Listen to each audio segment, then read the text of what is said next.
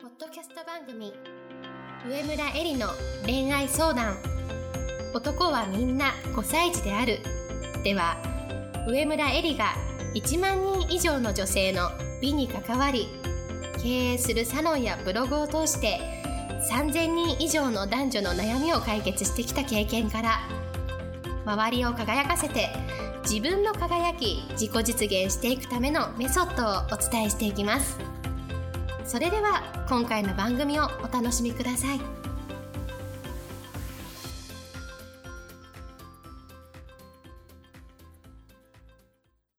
こんばんは、上村えりです。今日もポッドキャスト上村えりの恋愛相談男はみんな5歳児であるを始めたいと思います。それでは、えー今日もですね、第3回目なんですが、西岡真也さんにゲストでお越ししていただいておりますので、今日も質問を私が読みまして、それについて男性の意見というのを聞きたいと思います。えー今日の質問は現在同棲をしていて今後入籍予定です。私も彼も、えー自分で事業をやっています。現在彼家賃は彼が出してくれていますが日用品や食費などは私が出しています。これから入籍するにあたって生活費としてちゃんともらいたいと思っていますがお金のことになるとなかなか言い出しにくいのが現状です。どうすればいいでしょうかという質問をいただいています。これねすごいよくわかるの。あのね、うんうん。女性側からしてみるとこのあの質問者さんもそうなんですけれども結局さもらわなくても生きていけるわけじゃん。うん。だから言いにくいんだよね。これがさもう死活問題だったら、うんあのぜ言うしかないじゃない、そうだね。うん、うん。だからそこの部分でさあのもらわなくても生きていけるのにもらうってことは後ろめたいなとかさそういう気持ちがあるから、まあ、言い出しにくいっていうのはすごくよくわかるんだけれども、うん。でも同棲ならいいけどね結婚をしていくっていうことだから私は結婚がうまくいかなくなるさあのポイントって、まあ、お金か、まあ、相手の異性、まあ、女か男かうんとあと両親うんの問題だと思うんですよ。まああと子供があるとしてね。まあその辺の部分のお金って一番大事だから、まあ結婚前にきちんとクリアにしとくっていうのが大事だなと思うんですけど、うん。まあ男の人がさから切り出してほしい話題でもあるけどね、まあうんうん。なかなかで切り出さないのが男性心理ってところなんですかね。そうだね。本当は男性からねうん伝えられたらいいんだけど、うん。やっぱりそれはずるずるいくようんうん、やっぱねお金の問題はうん。かなり大きい。うんうん。うん。あのもちろんそのねこの前お話したように3人に2人が遭難なんてね。そうですね。ですよね、うん。親の問題かお金の問題これかなり大きいんで、うん。やっぱりどのタイミングで伝えるか相当重要だと思うね、うん。けど言いづらいんであればやっぱりそのまたさっき言ったようにねこれ言っちゃうとねまた男性が疲弊するわけでしょ。そうね。うんっていうことはまたそのさっき言ったねどう手柄を渡すかうんどう決めさせるか、うんこれが大事になってくるんじゃないかなと思うけど、んん。どうだから私もそう思う。私はねいつも思うんですけど女の中で大体落としどころは決めとくの。大ね。体これぐらいかなみたいな。決めとくんだけどいくらで欲しいって言うんじゃなくて、あのいつもねこの分家賃出してくれて本当にありがとうってこんな素敵なお家に住めるのもなんとかくんのおかげだよとかさこの間の旅行だってすごい楽しかったねってそれもさ連れてってくれたもんねってたくさんさ今まで2人が心地よく過ごせるようにあの経済的にもサポートしてくれてすごい嬉しいと。ありがとうねって感謝を伝えた上でね私が今大事だなと思う一番初めに大事だなと思うのは現状が相手がさ自分がどれぐらい払ってると思ってるとかがさ負担してると思ってるのかのまず現状のすり合わせだと思うんですよ。う。ん。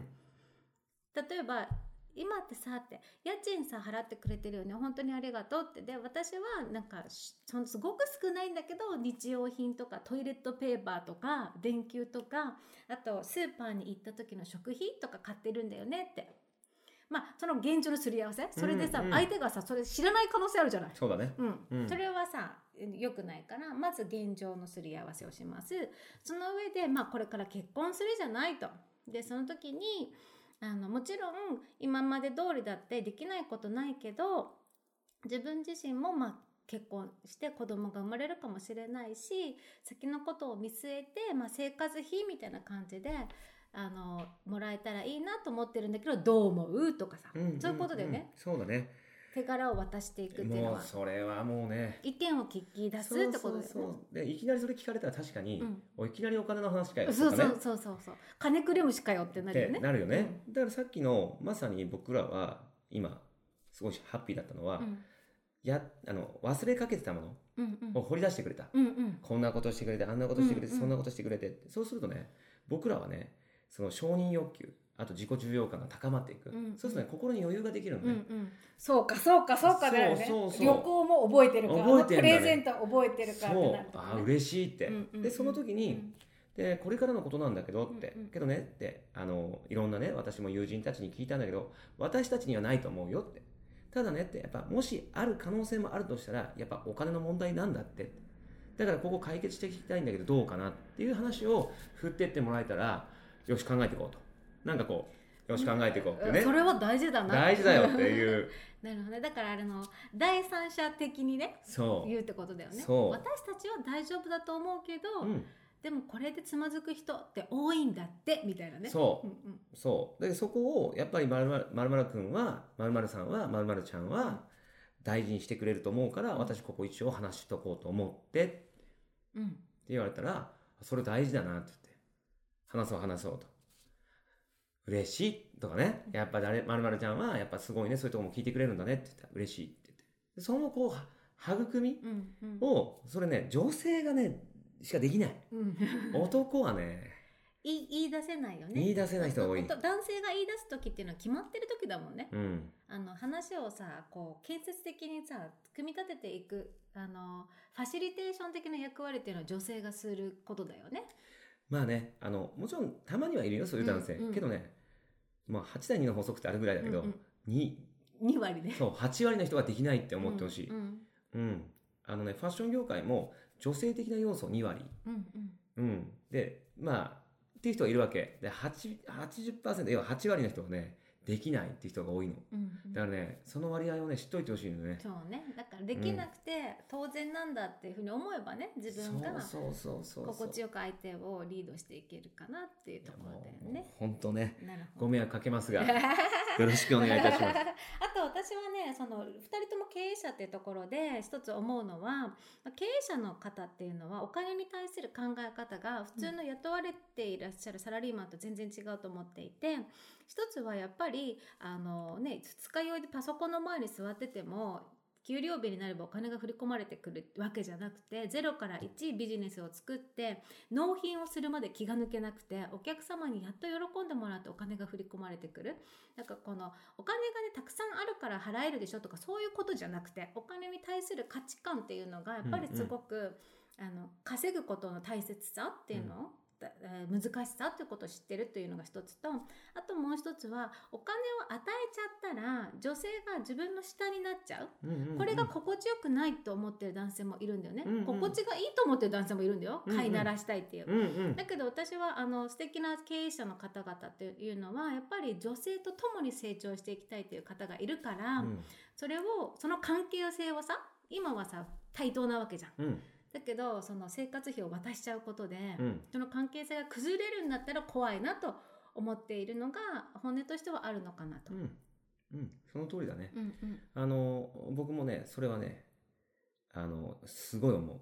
あのかそう思わなくていいよと思っても事実女性が勝手に思っちゃう可能性があるね。うんそうそう。やってあげなきゃいけないしてあげなきゃいけないそうそう。ね。であとやってもらってる、うんうん。払ってもらってる？いやそんなことないよと。勝手に負い目を感じるところだそういうこと。んん。いやお前はねと。お前って言ったらごめんね。うん。失礼だけどまるまるちゃんはとかうん。まるまるはねって。か家を見てくれてるじゃないかと、うんそれだけでも仕事なんだって言ったとしても、うんうんいやこれはで稼いでないし。稼いでないしってなる、ううんうん。ちの嫁なんかそうだね、うんうんううん。んだからこそ少しでも自立できるような状況っていうか、うん少しでもお金を稼げていく状況っていうのを作るのには、あのうまくお小遣い、うん。好きにねやっぱりなんだろうエステ行ったりとか、うんヘアとかうん。ネイルとかってやっぱりやりたいじゃない、うん。そういった部分もまあ旦那が出し続けていくと、うん。どうしてもねなんかこう苦しくなるっていうのがあったみたい。そうだよね、うん。だから女性自身もさ別に自分でお金をね稼いであの私も自立自立してますってことじゃなくて、うんうん。精神的な自立としてお金を現実もらってるかもしれないけれども、うん。私は私で世界を広げてっているよって。うん。もちろんあのなんとかくんが稼いできてくれてるお金なんだけれども私も私でいつもあのなんとかくんに刺激が与えられるように自分自身の人生も楽しめるようにやってるよみたいな風にしといてくれると安心して外で働きに出れるし。それね言ってほしい、じゃあ皆さんメモで。うん、今のね嬉しい、うんうん。やっぱりその与えたものでねそれを逆に与え返してくれてる、うんうんうん。ギブアンドギブが起きてるよね、うん。循環ですね。循環ですよね。でその言葉うん。あ今嬉しい、うん。うん。それだよね。そこが分かってればさ、うん。男性もお金をあげてるって感じじゃないもんね。うん、そうそうそう。いあや、うん、そうそう、相手の世界を広げてあげてる可能性を広げてあげてる。でそれをうまく使ってもらえているっていうことだよね。今思いっきり拍手したかったね。あしてください。あいやあの本当ねそれぜひね皆さんあの本当ねその言葉がねどれだけ人に与えるかっていう、うん。そして負い目感じずにねもうぜひね開示してほしい。まあ実際はもらってるわけですよ。けどねっていただいてるからこそそれを返せるように私も学んでるって、うん。だからありがとうなんて言われちゃったら、俺たちね本当結婚してよかったと思う、そうだようね。ん本当にそう思う。私ねもう最後だけね一つだけ、うしたの？のいいおいしい話したいのが、うん。私の母がね言ってた言葉でね、うん。すごいなと思ったのは私があの食器とかをねあの、まあ、実家にさこれちょうだいみたいな風にして行った時にお母さんがいろいろ出してきてくれてであのすごくいいものをさやっぱり揃えてるのね。うんうん。そしたらお父さんが来てねこのね食器はねパパが稼いだかお金で買ったんだって言ったの。うん。そしたらね選んだのは私よって言ったの。うん。だからつまりお父さん稼いできてもお金はお金でしかないじゃない、うんうん。でそれをさ価値あるものに変えられる、うん。だからいいものに投資できる、うん。それをあの物に変換できる、うん。その、えー、物を見る目であるとかいい話だね。ううん。ん。あの女性私はそういうところが大事だと思うんですよ、うん。お金が稼げないとしても稼いできてくれた人ののお金をうまくさあのう投資とか運用とかそういう話じゃなくて、うんうん。皆さん生活が豊かになるためにうまく物に変換できる能力、うんうん。そこがあれば私は喜んでお金を渡してもらえると思うし、今の話からしたら僕も今学んだ。ってことは、うん。僕が稼いだお金をうまく使ってくれてありがとうねって言えるといいね。うん、こんな風にさって、うん。この環境で台所もこんな風にって天才なんて言われたらどう？うん女性も嬉しいよあね。ーいいね。うん。もっとさじゃあインテリア勉強しようとかさ、うん。素敵なものが見れる審美眼？うん。うん、美しいものが見極められる、うんあの目を養おうとかさ、うん。じゃあ美術館行ってみようとか本読んでみようとかさなるよね。それはいい関係だよね。だからそれが育みなのかもしれないね、そうそう。育て合うんだからさそうそうです育ち合うんだから。そうです。あそれはいいね。私が私はねそれをねあの両親の会話から学んだのね。あー。だからだからお母さんはさ専業主婦でお金を稼いでないんだけれども堂々としてるもん。それはいい。うん。うん。全然負い目ない。最高だね、うん。それは負い目ある人めちゃめちゃ多いと思うよ。多い多いよね。多いよね。だからは仕事したいっていうさそこが理由になっている女性も多いもんね。そりゃそうだでもよね負い目が理由で仕事しちゃダメ。そうだ。うん。うん。あれ？私がいなかったら、うん。ね？こんな環境ないよってエネルギーでね。そうそう。だから旦那さんもそこを知っといてくれれば、うん。えその後どうだったの？なんかいつもお父さんとお母さんの会話どうだったの？それでさすがねやっぱりこの家はママで持ってるってパパ言ってた。すごい。やっぱりねもうエリちゃんのお父さんお母さんだね。パパママだね。やっぱこれだよね。うん。その言葉を変えられるやっぱパパもすごいけど、やっぱママもうん。それで伝えていつもねその育みがあったんだね、うんみたい仲いいもんね。仲いいですね。ね、うん。まあ僕はねいつもその仲いいとこしか見てないからかもしれないけどけど その掛け合いがやっぱあるんだよ、うん、だから私はだから夫婦40年23年やってると思うんですけれども、うんうん。あの母がいつもキラキラしてる理由っていうのはそこにあるのかなと。自分がさ専業主婦で負い目があるとかさそういうの全然なくて、うん。堂々としてあの父親が稼いできたお金を私は家族がさみんなで健やかにニコニコ暮らせるようにこの環境を整えてる。それが私の役目、うん。うん。いやね俺懐かしいけど俺4人兄弟の末っ子でさ、うん今すごいフラッシュバックしたんだけど、うん。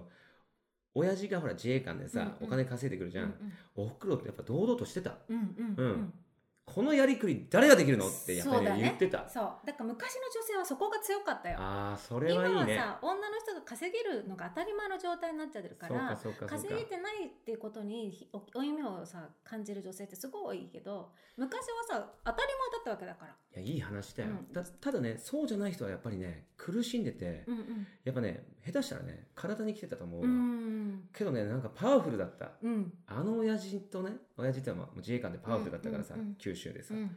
でおふくろはさそことよくねこう斜めの関係、まあ、うんうん縦とね横と、うんうんうん。ままた今度ゆっくり話すけどさねよいいバランスで。そうね。そう。どっちが上でもなく下でもなくそ従うばあの立場でもなく従わせる立場でもないってことですよう、ね。そう。けどねご飯作る時はねいつもねこうルーティンがあってね、うんうん。親父が喜ぶようなものをやっぱ出してたね。そうよ。そうだわ。ん。ちょっとうるってくるねあの時思い出すとね。そう。なんかやっぱりうん。一生懸命さお父さんとお母さんもさ、そうやって男と女の関係をさやりながら家庭をマネジメントしてくれてたっていうことだよね。そう。素晴らしいねということでこんな感じの話をですね4月21日土曜日の1時から3時間ぐらいのセミナーをですね西岡信也×上村エリで男の本音をまあ聞くという恋愛秘密会議というのを開催しますので。いいねそうそう。なんかセミナーとかじゃないね。作戦会議とか。そうそう作戦会議なの。ね。うん作戦会議をしますので これに興味がある方はぜひあのうん。ブログとかメルマガで告知をしてますので参加してください。それでは今日のポッドキャストはこれでおしまいにしたいと思います。また来週も楽しみに聞いてください。本日の番組はいかがでしたか？番組では上村えりに聞いてみたいことを募集していますご質問はウェブ検索で「上村えり」スペースウェブサイトと検索。ブログ内の問い合わせからご質問ください。またこのオフィシャルウェブサイトでは無料メルマガやブログを配信中です。次回も楽しみにお待ちください。